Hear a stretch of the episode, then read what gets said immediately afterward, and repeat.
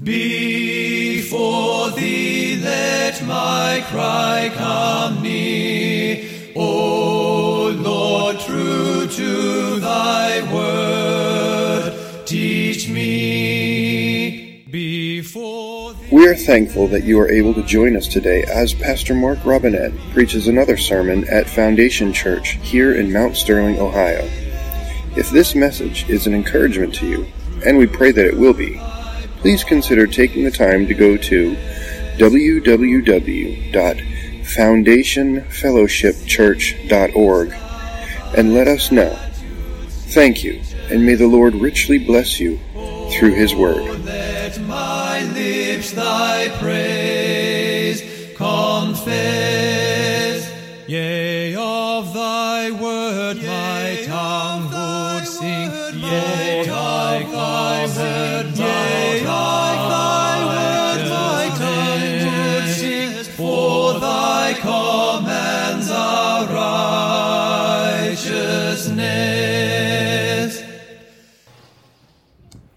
Greetings this Lord's Day in the name of Jesus Christ our Lord. Greetings. It's a beautiful day outside. It's another great gift that God has given us, another opportunity to lift up the name of the Lord.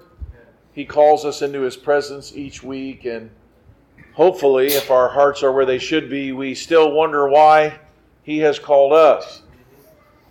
And, you know, I'm thankful I was reflecting on our church recently, and there's a lot of people that have been around here for a long time. Um, it's a wonderful thing, you know. You you blink and 15 years passes, you know, or for some 20 years, you know. And even though we're a small church and uh, a pretty intimate crew, one of the things I think that gives us strength and beauty is that the same people are around us every week. And I pray that that is what it is like 20 years from now, that the people that have already been here 15 or 20 years will have been here another 15 or 20 years. Amen? You know, that's where great oak trees come from. They come from year after year after year, week after week of sunshine, of rain. And, uh, and it's those small things that seem insignificant, those small things of growth, that eventually becomes these towering beautiful trees of righteousness. Isn't that what we want to be here at Foundation Church? Yes. Amen. Today we're actually going to talk about abiding in the Lord, as in staying around. And, uh, you know, the, the measure of a marriage isn't, you know, we had one time some people were bragging they were married for 50 years, and, and being married 50 years is great. Um, but time is not always the measure of it, right? Some people could be married and miserable for 15 for 50 years you know? Uh, and so what we want to do is we want to abide in grace and righteousness and growth and hopefully the people that you were are not the people that you are. And i'm very happy to say that i've watched god do beautiful things in the lives of so many that you're so different from what you were when you came to christ. Uh, that encourages me to see that what god is doing is progressive. Amen Amen. And uh, our call to worship today is from Psalm 46. David said, God is our refuge and strength, a very present help in time of trouble. Therefore, we will not fear, though the earth be removed, and though the mountains be carried into the midst of the sea. Though the waters thereof roar and be troubled, and though the mountains shake like the swelling thereof, there is a river the streams whereof shall make glad the city of God, the holy place of the tabernacle of the Most High. God is in the midst of her, and she shall not be moved. Everybody say, She's not going to be moved. We want to dwell in the Lord, right? And, she, and, and in his tabernacle. God shall help her. And that right early. The heathen raised and the kingdoms were moved he uttered his voice, and the earth melted. The Lord of hosts is with us. The God of Jacob is our refuge. Come, behold the works of the Lord, what desolations he hath made in the earth. He maketh wars to cease. Unto the end of the earth he breaketh the bow. He cut the spear in sunder. He burneth the chariot in fire. Be still, and know that I am God. I will be exalted among the heathen, and I will be exalted in the earth. The Lord of hosts is with us. The God of Jacob is our refuge. Let us pray.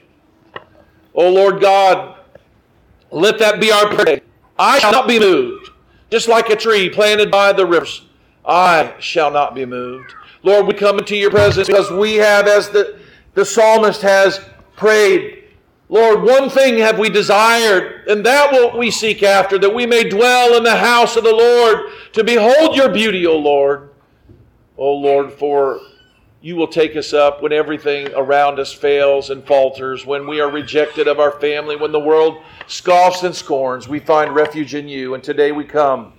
We come to you for refuge, calling upon you, Lord, to hear your voice, knowing that you will answer, coming to you hungering and thirsting, knowing that you will fill us. We pray today that just like the plants outside and the flowers and the, the, the, the corn in the field, that you, through the sunshine of your love, will add to us today, that you will strengthen us, that you will guide us, and you will draw us further up and further in. In Christ's name we pray. And all God's people said, Amen. Amen. Praise Father, Son, and Holy Ghost. Amen.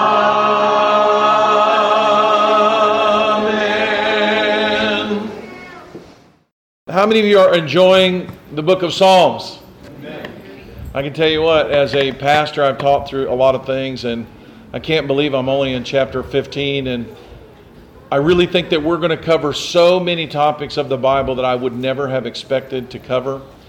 That uh, this is just going to be a great joy. I think our church is going to be greatly enriched by this study. I know I am.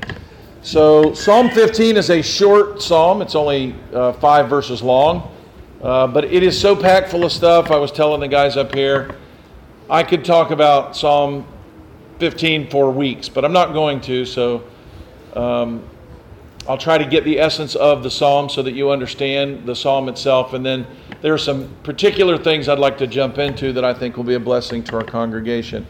So hear the word of the Lord, Psalm 15, um, starting in verse 1. A psalm of David. Lord, who shall abide in thy tabernacle? And who shall dwell in thy holy hill? He that walketh uprightly and worketh righteousness, and speaketh truth in his heart. He that backbiteth not with his tongue, nor doth evil to his neighbor, nor taketh up reproach against his neighbor. In whose eyes a vile person is contemned, but he honoreth them that fear the Lord. He that sweareth to his own hurt and changeth not. He that putteth not out his money to usury, nor taketh reward against the innocent. He that doth these things shall never be moved. Let us pray. Heavenly Father, we want to be those who are not moved. We want to be those who stay, who abide, who are not shaken by what is happening around us in the world, who are not shaken even by the troubles that come to us from our own heart or even in our own church. Lord, we want to be those who stay and abide and cannot be moved. Lord, help us hear your word today. Help us to stay strong and be those saints, Lord God, that stand and stay. In Christ's name we pray. And everybody said, Amen. Amen. You may be seated. The title of my message today is called Saints Stand and Stay. And yes, those are all three words that start with the same letter. I will take that from the influence of my good Baptist brothers who I've been hanging out with lately. Uh, three points, all starting with the same letter.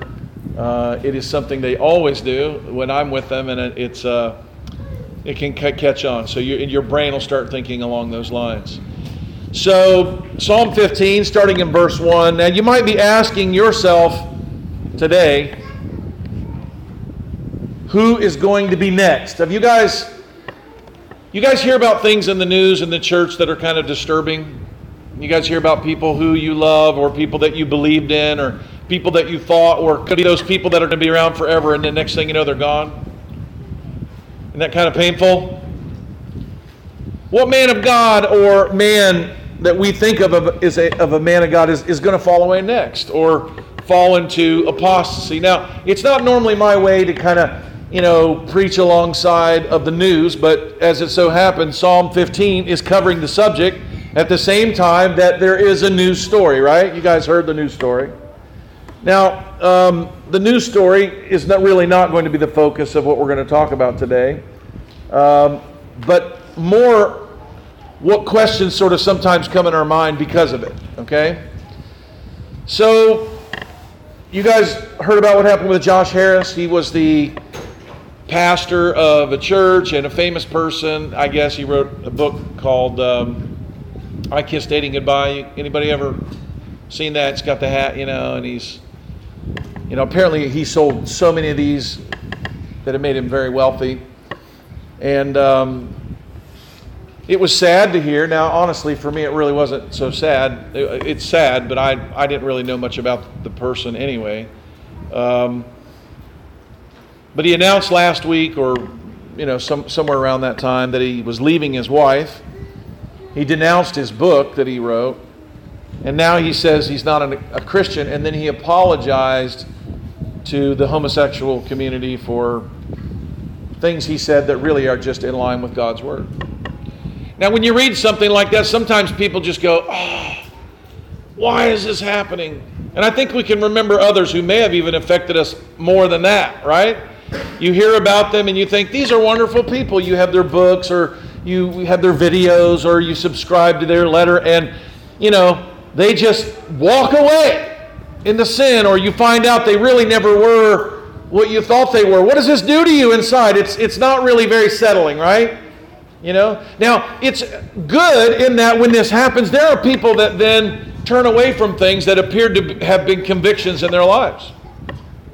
Well, if a man falls away and you drop your convictions that that man had, you probably didn't have those convictions to begin with. They probably were convictions, or you were kind of following the crowd, even if it's a good crowd. You know, we need to have convictions that are not based on other people. Amen? I mean, if you leave this church and go away and live some other way that is ungodly, it isn't going to be, you know, because, you know, Pastor Mark was mean and nasty to you that you walked away from God. You might walk away from God, uh, but it's going to be because of what's happening inside of you. Now, it is sad and shameful, but as we all know, that Josh Harris or, you know, I can't even say it's hard for me to even say Doug Phillips because I cared about so many of the things he did, but it was painful, folks. But he's not the first, and he won't be the last. There'll be plenty that will this will happen to over and over. This has been happening eh, all the way back to the time of the apostles. You guys remember Alexander the coppersmith? You know, he wasn't anybody you know, but I can guarantee you that Paul knew who he was, and he crushed Paul the apostle, God's man. He's like, This guy did me much harm. He hurt me. And he left and he went out and now he's causing problems. It's a painful, painful thing. But now, when we leave churches and run headlong into sin or turn from God, it can be, when people do, it can be difficult and heartbreaking, especially if you really like them a lot. Or maybe they weren't a famous person at all. Maybe they were just your friend. You know, we've had some things recently in our greater body where some people that we thought were great, people that we love, next thing you know, we find out they're in horrible sin. Folks, this should not shake you to your core. This psalm talks about people abiding and staying and not being moved. We can't be moved by what they do. You can't be moved by what I do. Now, I, sometimes I think, and I think, Brother Andy, the Lord uses this just to help because I know help sometimes. And God will say, Mark, if you do that, what's going to happen to your church? What's going to happen to the people there? What if they thought you were going to do something like that? And do you know that's been quite helpful to me? Don't do that. Don't think that. Don't go near that. I think about my wife. I think about my children. I think about the church. And yes, it would hurt you, but the shameful thing is, is that a lot of people's uh, staying power in God is somebody else. And folks, no matter what happens to anybody, and this isn't a this isn't preparing you for me, you know, uh, disintegrating into powder. I believe by the grace of God that I'm going to be 100 years old, and if you guys let me, I'll be up here in the pulpit trying to preach at least once in a while. You know? The Bible says, He that thinks he stands, take heed lest he fall. And some of the ways that we fall, the Bible says, if we lean on the arm of flesh, we're going to be disappointed. Don't lean, don't put your trust in and your hope in. I mean, think about it. And maybe you don't want to think about it, but imagine if there were certain people in your life that if they turned away from God, you might just turn too.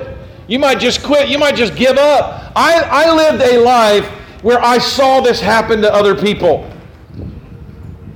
I was talking to a young man who took me to the airport, and, and I had said something to him about being careful about walking away from the church and the things of God. And I'd said that uh, the day before, and he's like, You know, that really was disturbing. Like you said, like, like that's even possible that I could even do that. Well, after I told him a few stories about my life, I think after that he he wasn't so disturbed. I'm like, brother, I grew up in a home where we went to church three, four times a week, where we were discipling people, winning people to Christ. And you know what happened? I watched my family go away from God and get into things I would never even dream they would get into. I watched mental illness, drug addiction, uh, prostitution, all kinds of horrible things enter into my family. And so this kid, I said, You're 22 years old. I said, My family was more dedicated to their church than you have ever been, brother. And he's just like, his eyes are big. I'm like, I'm just saying, you got to, you can't get bitter. You can't get upset. You can't let people get under your skin and then walk away from the things of God. Nobody stands between you and God. There is one mediator between us and God. And it's no man that you know his name other than the name of Jesus. Amen? Amen. So here in Psalm 15, David sings this question and prayer to God as his heart wonders the same thing. If you if, if, if you didn't really look into the depth of what's going on, you'll miss this. It sounds like kind of like uh, you know who are God's people? Yeah, yeah, you know, kind of a thing. You know, I'm God's people, right? But but this is not what he's saying. He's literally asking the question, who's going to abide? I mean, don't you sometimes wonder when it's all said and done, who will still be around? Who's going to stay? I don't know that. Sometimes someone comes to the Lord. I don't know if they're going to be around five years from now or 20 years from now, but David's asking this question, and David ans- gets the answer to the question. So, Psalm 15, we're also going to take a look at real righteous living. Everybody say real righteous living. Real righteous living. Now, I have tried to imitate Jesus in this I rail against hypocrisy and self righteousness a lot because Jesus did that a lot. You, if you read, he's walking around and he's not beating up on the people, you know, hanging out in the bars and, and doing bad things and living ungodly lives. Who does he, who's he railing against? He's railing against the people who are supposed to be religious, who pretend to be religious, who love their religiosity, but really are fake. That's who Jesus spends more time blasting than anybody. But Jesus also showed us by his life an example the beauty of living a righteous life. So today we're going to talk about what a real righteous life looks like because there is certainly true righteousness. Because there are hypocrites doesn't mean so what we're going to do is we're going to kind of look like we're not righteous. We're going to we're to and, and sometimes this gets into Christianity. There's this edginess that says like like I can kind of be like the world and and and there's an edginess. You know, I'm not a hypocrite. I'm not I'm not super holy. I'm not super righteousness. But you know what? That's not really where we're shooting for anyway, folks. If what we really want is Christ living in us, dwelling with people in real righteousness. Okay? And sometimes in our immaturity, we go against our own hypocrisy by becoming the other kind of hypocrites. I'm such a Christian, I can listen to anything, watch anything, do anything and it's never going to affect me. I'm not like the super holy crowd who can't do that. That's not right.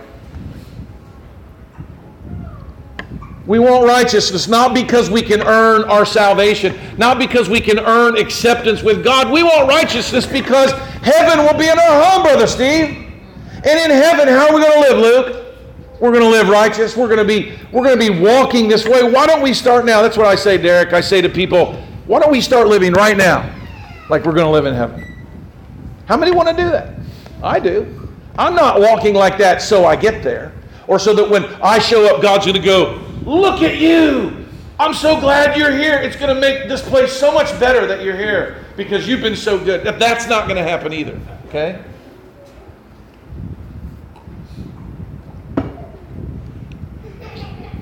We want to be holy because He's holy. Living a truly clean life of honesty and integrity with God and man is a blessed life to live. And it is a way to begin living like we're going to live in eternity. All right, so we'll start in the beginning of Psalm 1, a psalm of David. Yet again, another one of these psalms. Lord, now remember, Lord, capital L, capital O, capital R, capital D. When you read that in the Bible, what are you reading? You're reading an address to Jehovah God. It is an address to Jehovah God. You can say Lord with a small l, and it could be the Lord of a manor or the Lord of a, a governor of a, a, a whatever, a, large place, but Lord, L O R D, all capital letters, Jehovah. So he's asking the God of heaven, Who shall abide in thy tabernacle? Remember, there, there, was, no, uh, there was no building built yet. During David's life, right? It was when David was an old man and his son began to build the temple, right? So who's dwelling in thy tabernacle? He uses the word tabernacle here. Who shall dwell in thy holy hill? And when the tabernacle was built, it was built uh, in a high place on a hill, but at this time, this was the tabernacle. This was before that. So the, the holy hill is figurative here. The song opens with one question accentuated by the fact that it's being asked in two parts. Now, you might remember this a few weeks ago. Do you guys remember we talked in the message questioning God? That it's good to do what? Ask God, to ask God questions. Maybe why, maybe, and in this it is who. So you'll see as we go through the Psalms, there are who questions, there are why questions, there are how long questions, right? Who, what, when, where, why, how. We, those are questions, right? And so we're reminded how many of you have started asking God questions? Any of you?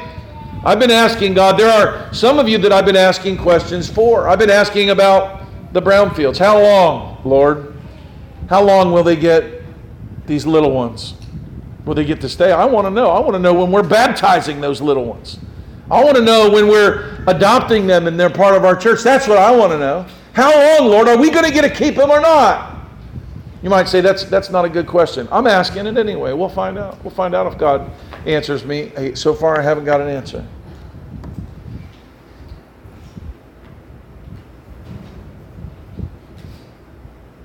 So the question David asked may not be obvious at first reading, but the question can be rephrased like this Who will stay faithful to God? Who will not walk out and away from God? He asked the question by asking who's going to abide. Everybody say abide. Abide means to live, to colonize, to sojourn, to stay. It has the meaning of planting roots and staying around. That's what we want. That's what people, I'm telling you, that's what we want. We want people, we're not worried about he that shines for a day, right? The Bible said he that shines for a day, what? But it's that he that endures till the end. The godly life is not lived all at once in a big event or, or in some flash of light of greatness. It's something that happens day after day after day after Sunday after year after year. And before you know it, you look around and people that you've won to the Lord have six children. And they're raising their kids. I'm telling you. I love to be in the house of God where I have been able to watch people grow up from the time they were young and become men and women of God, to become deacons, to become those that are preaching in the pulpit and those that are leading. It's a beautiful thing. Perhaps David had seen someone he thought he knew well walk away from the things of God. He's asking, what, what godly people, what are the people that are going to stay? People that build their life walking with God. What what are they like? He's, he's asking God, like, who are these people? What are they like? There is another word for this same concept, another word. It's not the word actually used here, but it, it's used quite a lot. You, you're familiar with this. It's called yashab, and it is used in Psalm 23 Surely goodness and mercy will follow me, right? Verse 6 Surely goodness and mercy shall follow me, and I will dwell in the house of the Lord. How long? I like that. I'm going to dwell there forever. He's talking about this isn't something I'm doing now. This isn't a phase I'm in. This is not a, you know, uh, Kevin Swanson says, you know, all these families come to our church, and as long as they have little kids, they come while they're homeschooling. But then their kids get older, and they're not homeschooling their kids anymore, and they leave because they were here during their homeschooling years, and now they're gone. I'm like, wow, that would be pretty depressing, you know? He says, oh, we, we were their support group. We were there so their kids would have someone to play with and talk to. And, and I talked about homeschooling and it encouraged them. But now they're not really homeschooling anymore. So now they found another place to go. Psalm 27 One thing have I desired of the Lord, and that will I seek after, that I may dwell in the house of the Lord. How long? Forever. You see this cry of David's heart? He is thinking long term, okay? He's thinking, this is, I'm about this for the rest of my life. Now, the second part of this one question makes it more clear. David is certainly asking about who shall abide in thy tabernacle, who shall dwell in thy holy hill. God's holy hill is also another of the constant themes of the Bible. Many say that even the Garden of Eden was on a mountain. I hadn't really thought about this a lot until I was reading about the holy hill and how many times the Bible talks about this. But the, the Garden of God, if you remember, had a river in it, and the river flowed out into several rivers. Now, how can you get it? Which, which directions do rivers flow? Do they flow uphill or downhill? They flow downhill. And so, even from the idea and the concept of the rivers that flowed and flowed out to everywhere, you get the idea that the river was flowing from a mountain, and you get this picture. We know that God gave his law on Mount Sinai, that Jerusalem itself was on two mountains. God showed himself to the disciples on the Mount of Transfiguration, and of course, uh, God's people are called what? A city set on a on a hill. It's a concept that, that's all there. This is even before the tabernacle or was built into a temple on a hill. He's talking about the holy hill because the holy hill really is the kingdom of God. David said he wanted to dwell there forever, but does everyone? No, they don't. We will see them come, and sadly, we will see them go, and this can be very discouraging. But if we look at what Brother Andy read for us from Matthew chapter 13, Jesus was preparing this for this. And John later writes about something too that makes this clear. So let's take a look at it. He read it. I'm just going to read a few verses. Remember the parable he put forth the kingdom of heaven is likened to a man which sowed good seeds in his field, but while he slept, the enemy came and sowed tares Tares are weeds. You were reading the ESV, right? And it calls them weeds. These weeds grow up. Now, they're not fruit producing. Weeds don't, you, you can't make bread from weeds, but you can make them from wheat. And so the people of God, of course, represented by the wheat that will be gathered, that will be used for good, this one, the wheat that will become this one loaf that is the church, but there will be. So the blade sprung up, brought forth fruit. It appeared also the tares, and the servants of the householder came and said, did you not sow good seed? He said, Oh, yeah, where do these tares come from? He said, An enemy came and did this. Should we go gather them up? And I really think that this can happen in a church. People can try to identify and try to decide which are wheat and tares, but the Bible says that they're going to grow up together. There will be people in our church, there may be people right here who aren't going to be here. They're not going to be anywhere. They're going to be weeds. I, I don't think there are, and I can't imagine that any of them would be, but there might be. I know that in the church that I grew up in, there were lots of them, and uh, I know that we see them in the church world today. He says in verse 30, Let them grow together until the harvest. The Bible says the dividing of the wheat and the tares, that's not really up to us to do, that this will be done at the time of harvest, which will be at the end. Gather ye together first the tares, bind them in bundles, burn them, but then gather the wheat into my barn. And we learn later uh, that this is that God is going to be doing the gathering. So it's plain from this parable that we should certainly expect what we're seeing around us and not be too discouraged by it. We are not also to try to discern this for ourselves and tear out the tares. It's not our job, that's God's. We must deal with those among us who live in sin by imploring them to repent. And we must also sometimes discipline them and even separate them for a time in an effort to bring them to repentance.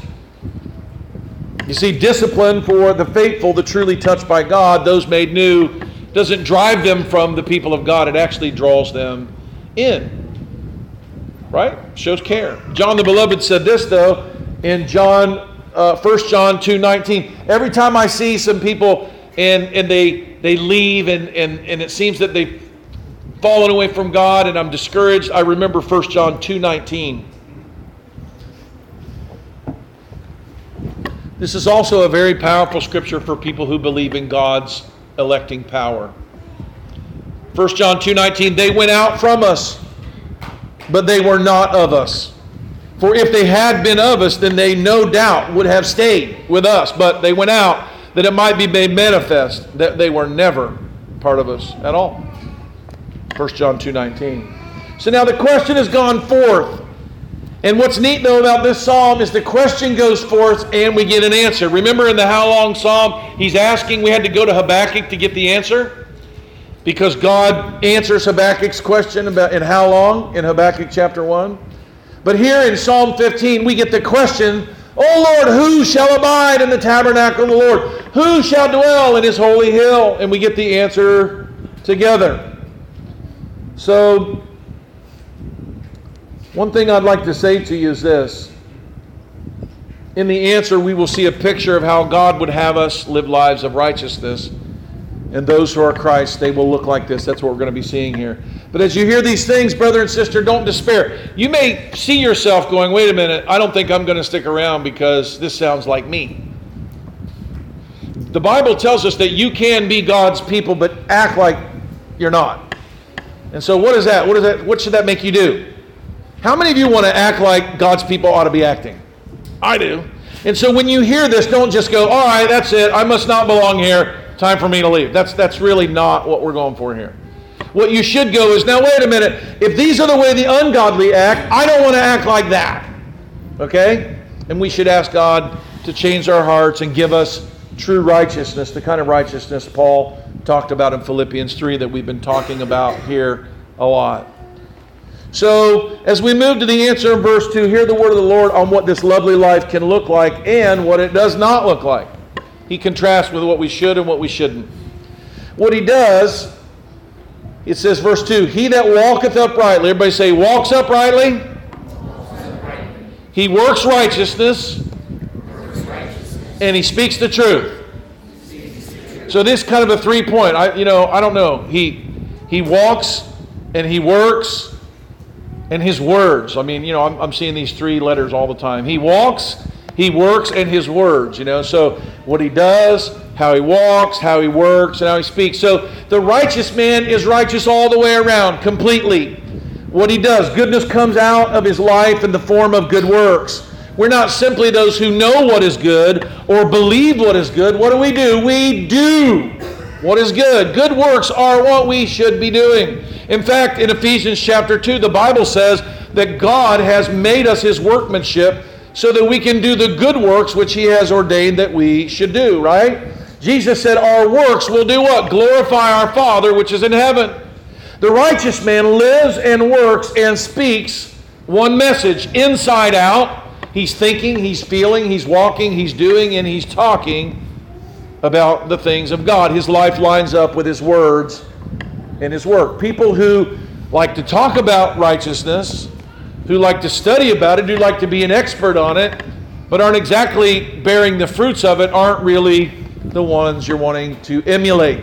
Righteousness permeates every area of this man's life. He does not merely talk about the things, he does not merely pray lofty prayers or speak swelling words, seeming to give glory to God. From his heart and out into his hands and out of his mouth pours forth the sweet water of God's goodness and truth. He is not a fountain like James warns us of, of salt water and sweet, a conflictedness. He is a beautiful fountain not one of blessings and cursings, but blessings only. No, David does not merely say that this man speaks from his heart. He says something that is, it's not just, you know, they didn't just pick any old word. He speaks in his heart.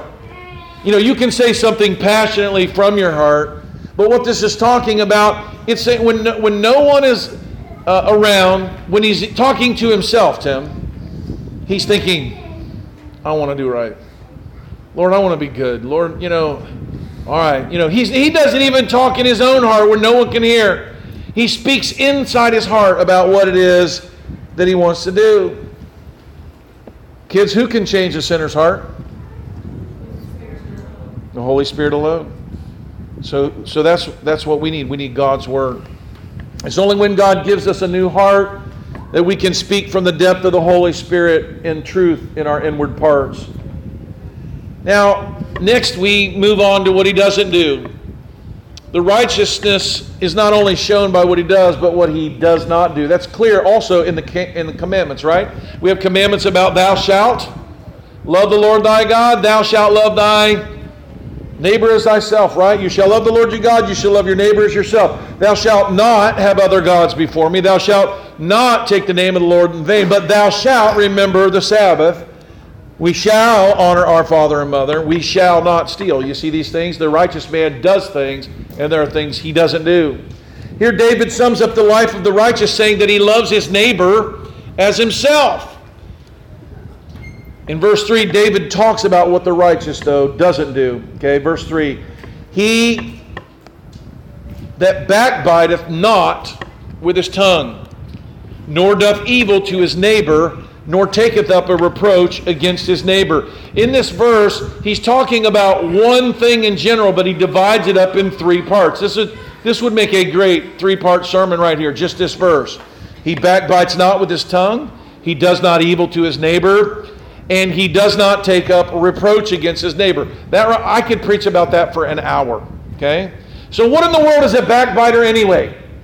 I was looking this up and. Um, I guarantee the ESV, Brother Eddie, does not use the word backbiter because it's just, it's kind of an antiquated English term, a backbiter. In fact, I, I looked it up. I read all these commentaries trying to figure out. So the best way to do it sometimes is just go to the Hebrew. And the Hebrew has a picture of a tongue with a foot on it.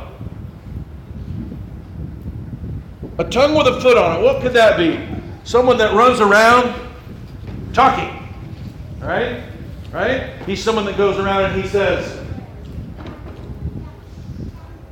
Do you know what Tim Hatfield really, really thinks about you? Think of a, think of a tongue with a foot on it. Don't you think that music at our church is really loud? They walk around. It says they're, they're, they're a tongue with a foot. They go around and they talk about people. We use the word today, gossip. And, you know, I've, I've wondered exactly even what that means, and I kind of read about it because, you know, there are times that you talk about people and you need to talk about people, but there's but a lot of times it doesn't feel good to talk about people ever. It's kind of a thing. Anybody feel conflicted about this? I do sometimes. Like you want to, you care about them and you're worried about them, but sometimes you wonder if you're rolling over into the to this sinful category. I think we probably do a lot more than we think we do. The Bible uses the word whisperer. And you might know, you know, you, you guys know that, that comedian, you say you might be a redneck if, you know? Well, you might be a gossiper if Whatever you say, you have to look around first. You might be a gossip if you have to lean closer and you say it quiet.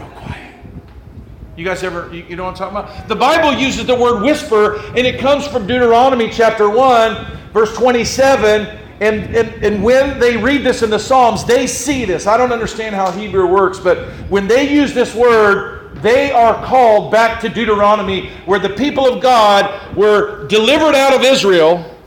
And here they were, uh, or out of Egypt, and they're going into the land of promise. They're on their way, they're out in the desert, and they're in their tents where no one can hear them.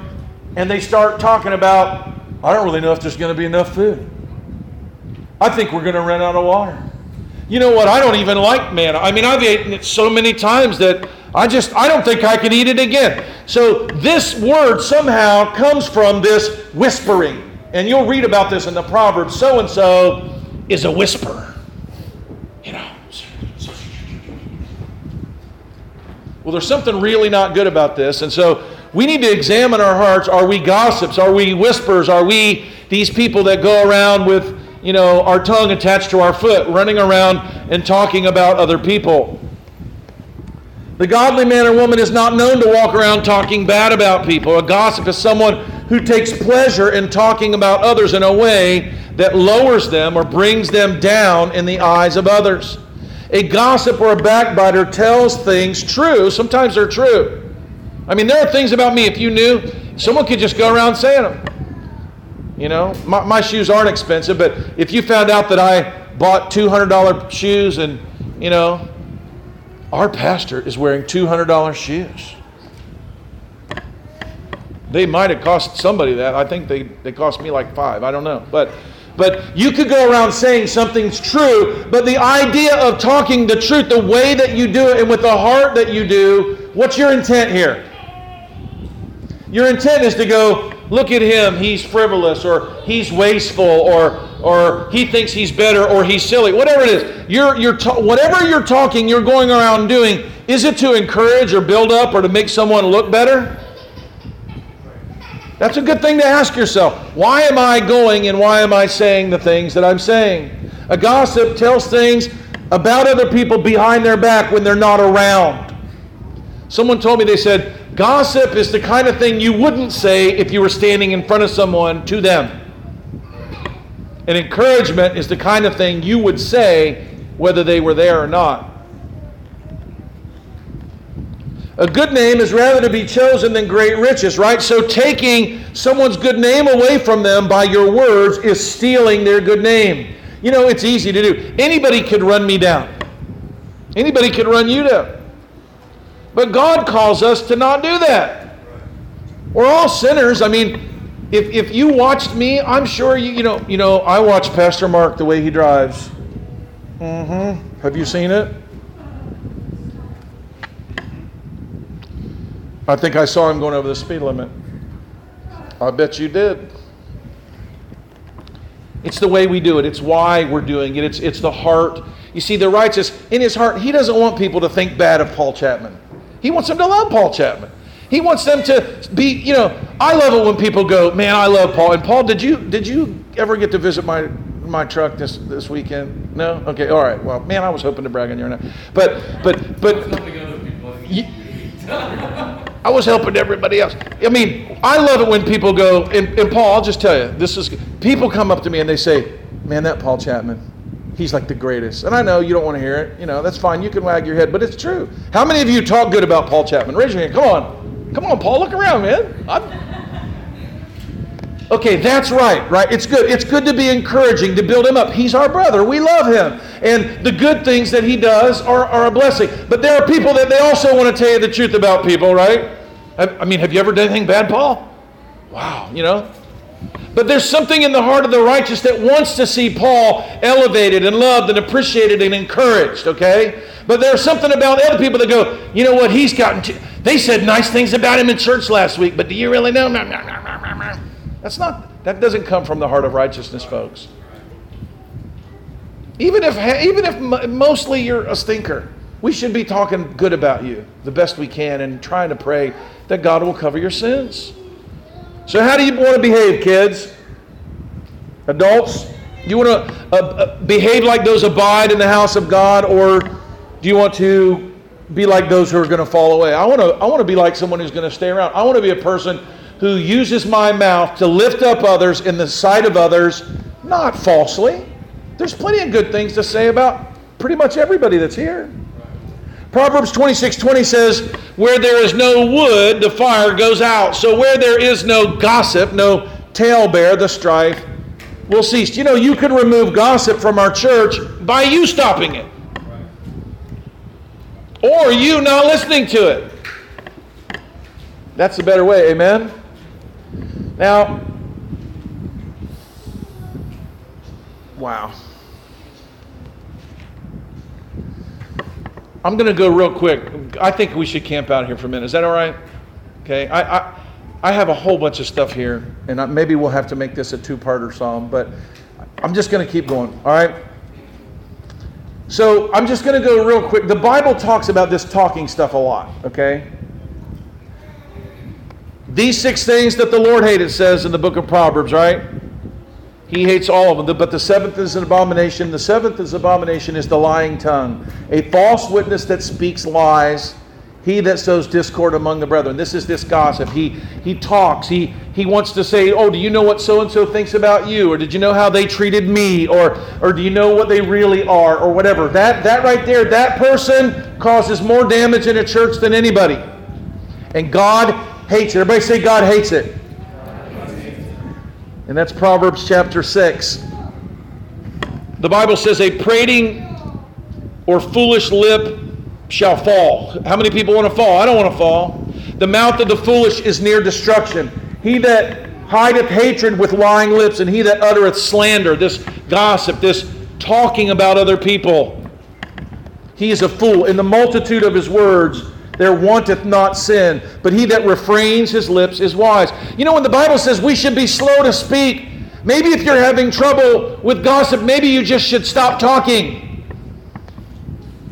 I don't really know how to talk good about people. I don't know how to talk without gossiping. Well, then just don't talk.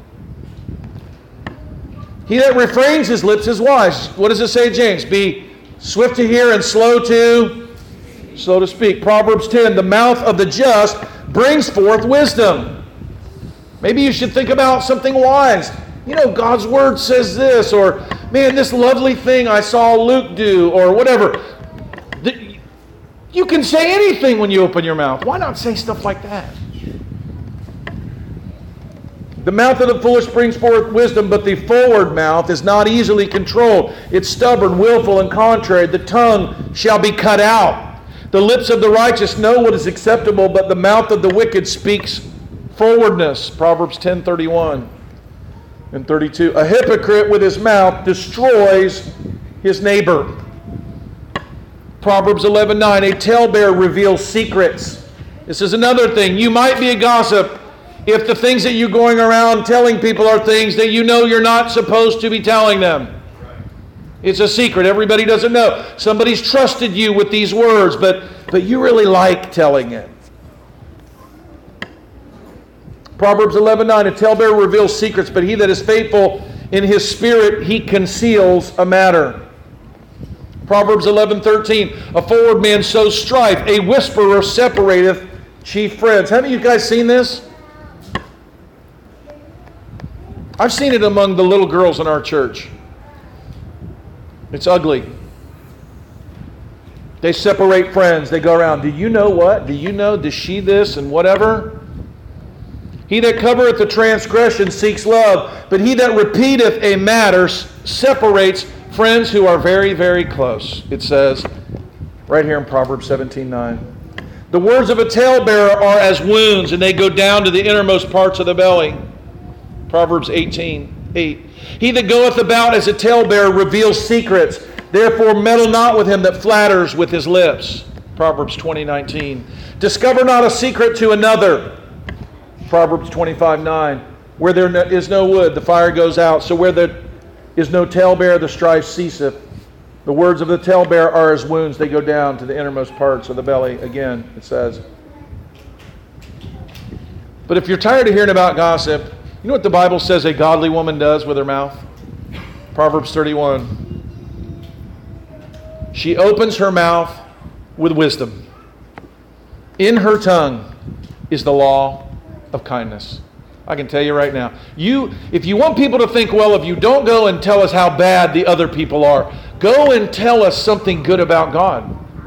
Go say something kind about somebody. Say something encouraging. Say something you saw. You know, I was, you know, that, that dress that Hannah made was so beautiful. You know, that piece that she played by Steve Green was just so inspiring. What was the name of that? Huh? He holds the keys. Do you know you can say anything you want when you open your mouth? Why not say stuff like that? How many think that your life in this church and, and all of your life would be more beautiful if those were the things coming out of your mouth? I do. I do. The second part of what the godly does not do is stated in this way, okay? This, this was only one part of a three part thing, this, this little section here. He does not do evil to his neighbor because you see, talking bad about your neighbor, is that doing evil to him? That's right, it is.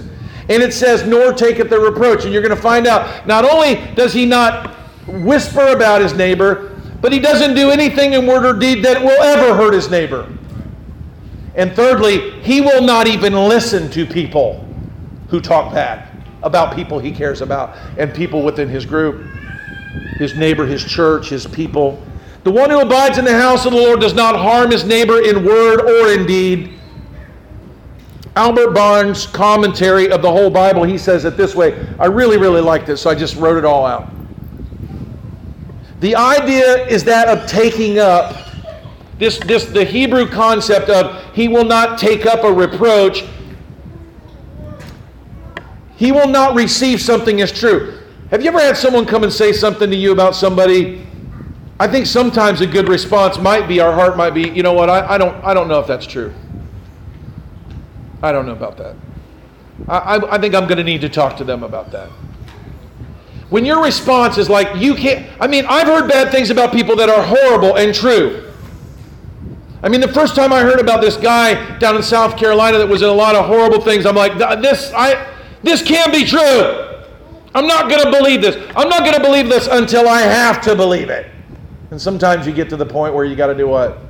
You got to believe it. But the right thing is to just not want to hear it at all. Like when we like to hear bad things about other people, there's something wrong with us. Okay? He says, He that is slow to believe does not grasp it greedily as if he had pleasure in it. He does not himself originate such a reproach, nor does he readily and cheerfully credit it when it is stated by others. If he is constrained to believe it, it is only because the evidence becomes so strong that he cannot resist it, and his believing in it is contrary all the desires of his heart. It hurts him even to hear bad things about other people. Does it hurt you, or do you like it? You might be a gossip if you enjoy it, if you like it. You may have embraced an ungodly way of living. Psalm 15:4. In whose eyes a vile person is contemned but he honoreth them that fear the Lord. The man of God is, is in the woman of God, those that abide are going to be people who you're not finding that all of their friends are bad people and that they like those people and that's who they want to hang out that's who they want to be around. They love good people they love good men. When they get around people of god they just love it. They're like man i'm in hog heaven. I got all these good people around me and i love it.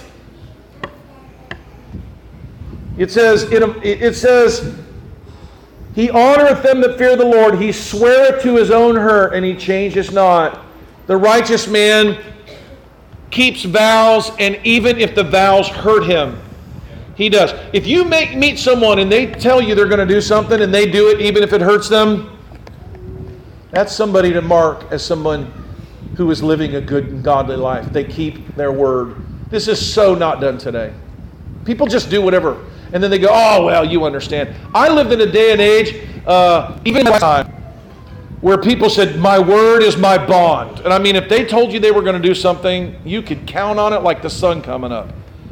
When I was a re- reporter, I was interviewing this judge down in Tennessee and or in Kentucky, and he said, he said, I'll tell you what happened to me one time. He said this guy was convicted. He said he was in a fight with another man, and he hit the man and he killed him. And this man, you know, didn't really want to be in the fight. It was a rough thing. Uh, and he was to, he, he didn't mean to kill him. He was getting sentenced for manslaughter. This man, this was even, this was a long time. This was a really old judge. And uh, this was before the day and age of cars and so forth, you know. And they pulled him into this courtroom, and it was hundreds of miles away from where he, where he lived. He had come to town to do his trading for his farm, and he had gotten a fight and he hit this man and killed him. And so he said, Judge, he said, before I come and do my time in prison, he said, I need to put my crops in because if I don't, my family's going to starve. And, he, and the judge said, Okay. And he walks, I think it was 100, 150 miles. He goes, puts his crops in, and then he walks back and turns himself into the jail. Do we live in a day and age like that? No. This guy goes, People aren't like that. People don't mean what they say. A righteous man does what he says. It's an important thing, guys, to do what you say. In the end, it said, He changes not. He's constant. He's not wishy washy. Verse 5 which is the last verse of the psalm, which I'm not done though, so I'm going to keep rolling for a minute. He puts not out his money to usury. Usury is lending people money and charging them high interest rates. Okay? This is, this is forbidden in the law of God. It is normally done to people who are in really bad situation. Right? You guys ever seen the buy here, pay here people? Right? You guys ever seen those check cashing stores? They are a plague upon poor people. In Myanmar, do you know what they do? They're so poor in Myanmar, Andy, that they cook with dishes, they cook with pots and pans, and they sell them after they're done cooking, and they work, and then after the end of the day, they buy them again to cook the next day. They're so poor. And these people have a whole business of selling them these pots for a day. And you might go, that's good. When they borrow money over there, they charge them 20% interest per day. And that, and that those, aren't those great rates, Andy? Andy, our finance guy, 20% interest rate. What's that even at, equal out to in a year? These people are driven into poverty by the misery of other people, and these people will become rich by the misery of other people. This is disgusting. The Word of God prohibits you benefiting from someone's tragedy. If someone's house burns down and they're in a difficult way and they're in a whatever, that's not to go, hey, this is an opportunity to make some cash. That's not what the godly man does. He relieves the poor, he relieves that are in difficulty. He does not go, well, I got him over a barrel, I can charge him anything. I think I've been guilty of that on a few tree jobs. I read about it and I don't like it, what I see in me sometimes in these things, and makes me want to repent. Now I'm going to read this for you from 2 Peter chapter 1 before I read this psalm again. Folks, righteousness is something to want. Once again, not so we can go to heaven, not so we can be approved of God, because it's beautiful. You know, when you can look a guy in the eye and shake his hand and tell the truth, and he can trust you. I mean, you ever meet people and you go, you know what? If he says it, it's the gospel. You ever meet somebody like that? Not, not too many people these days, but you're like, if he says it, it's true. I remember my wife. I hadn't seen her. She was a, a, a girl when I saw her. I didn't see her for eight years. Someone said something about her, and I asked her about it, and I said, if she says it, it's gospel. She would never lie. Now, maybe she, maybe it's possible she would. But she had lived a life where she never, ever would lie. And I knew it. And I was just I'm like, if she says it, it's true. 2 Peter 1, I, I used to quote this a lot and I didn't understand, and I hadn't quoted this in a long time, Jason. But if you if you guys, if you're in your family and you guys want to this week with your kids talk about righteous living, 2 Peter chapter 1, woo! And I know we're memorizing a lot of stuff, but but uh, Tim, I used to quote this all the time. I can quote I quote it for Andrea last night. It's a whole bunch of verses, and I, and I would love to teach on it for the next two hours. I, you, you, it would be so easy. But righteousness is something God's doing in our lives day by day, thing upon thing, thing upon thing. God wants us to live righteous and holy lives. He would love it if people said, you know about those Christians, you can do business with them because they always pay their bills. They always do what they say. They never destroy my stuff. You can rent to Christians because they never need to use their security deposit because they always take care of the property. Could you imagine if, if Christians were known like that in the world? What's sad about Christians today, we had the Christian blue pages, and I actually, they wanted me to work for them and sell ads, and honestly, I looked at this and I'm like, Christian blue pages, what it means to me is a bunch of people who pretend they're Christians who want to rip you off in the name of Jesus. Most people with a big fish that I've run into on their business are not particularly fishy in the right way. They're not particularly Christian. It would be to God we had a revival of real righteousness amongst us. Where people were just like, like, I mean, we know the Amish build good furniture. Praise God for that, right? Imagine if they said, hey, Christian people are people who vote, They're people who take care of their yards. They're people who contribute to their community. They're people who clean up after themselves. They're people who tip well. Would be to God. Oh, they're, they're a church group. They're coming in. I want to wait on them. They always leave 20%. 2 Peter chapter 1. I used to quote this all the time, but there's a list, okay? And it's just, it's the list, I know. But what it shows you is that there's layer upon layer upon layer upon layer of righteousness and goodness and loveliness that we can have from the power of the Holy Spirit. Who wants that? I do. He says this He says, Whereby are given unto us exceeding great and precious promises, that we by these might be partakers of the divine nature. I mean, come on, guys. Who wants that? Having escaped the corruption that is in the world through lust. He said, and beside this, giving all diligence, add to your faith, right? We start off with faith, Paul. He says, add to your faith virtue. I love it that it's the first thing. Add to your faith virtue, and to virtue, knowledge. Would be to God we had faith, and the first thing we didn't pursue is being smarty pants Presbyterians. But we add to our faith virtue, and to virtue, knowledge, and to knowledge, temperance, and to temperance, patience, and to patience, godliness, and to godliness, brotherly kindness, and to brotherly kindness, charity. Don't you love this list? He said, If these things be in you and abound, they will make you that you will neither be barren nor unfruitful in the knowledge of our Lord Jesus Christ. But he that lacketh these things is blind and cannot see afar off that he was purged from his own sins. He said, Wherefore the rather, brethren, do these things and it will make your calling and your election sure. And it says, and if you do these things, you shall never fail. People say, I don't know what to do with my life. Turn to 2 Peter 1. You got a, your whole life has just been planned for you. Start off with faith, and add to faith, virtue, knowledge, temperance, patience, brotherly kindness, charity. I mean, wow. Man, if we could do that. I mean, what if we had a real righteous living way of life. Wow, I'm sorry, I got all carried away. All right.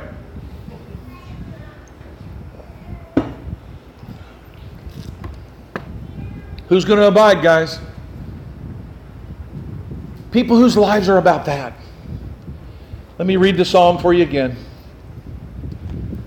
A psalm of David Lord, who shall abide in thy tabernacle? Who shall dwell in thy holy hill?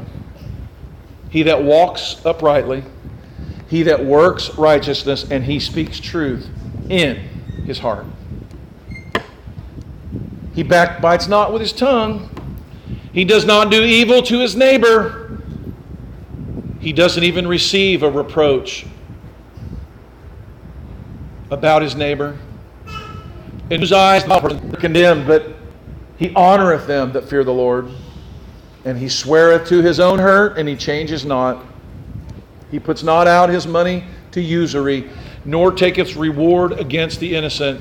He that doeth these things, it's just like First Peter, he that doeth these things, right? He that doeth these things never be moved. Do you see how the psalm ties together? Who's going to abide? And he says, The he that does these things shall not be moved. Just like our call to worship from the psalm, he says, Heaven and earth and all that's going to be moved, but God shall not be moved and we are in him, and he is our refuge, and we shall not be moved. Let us be people of righteousness. Amen.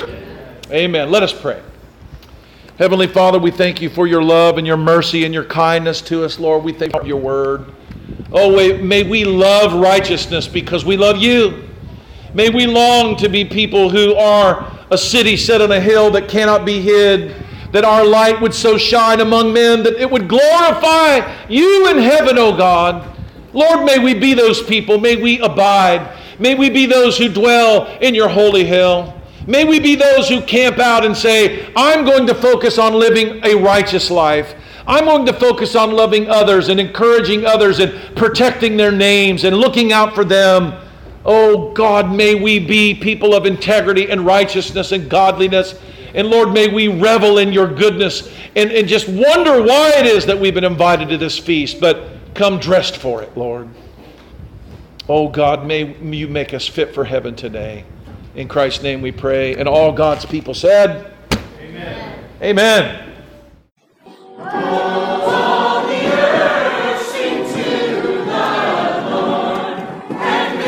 Hello, this is Pastor Mark Robinette of Foundation Church. Thank you for taking the opportunity to listen to our audio sermons. We would love to hear from you if you have any comments, questions, or just to let us know how they served you. go to our website, www.foundationfellowshipchurch.org, and send us a note. Thank you, and it's a pleasure to serve you.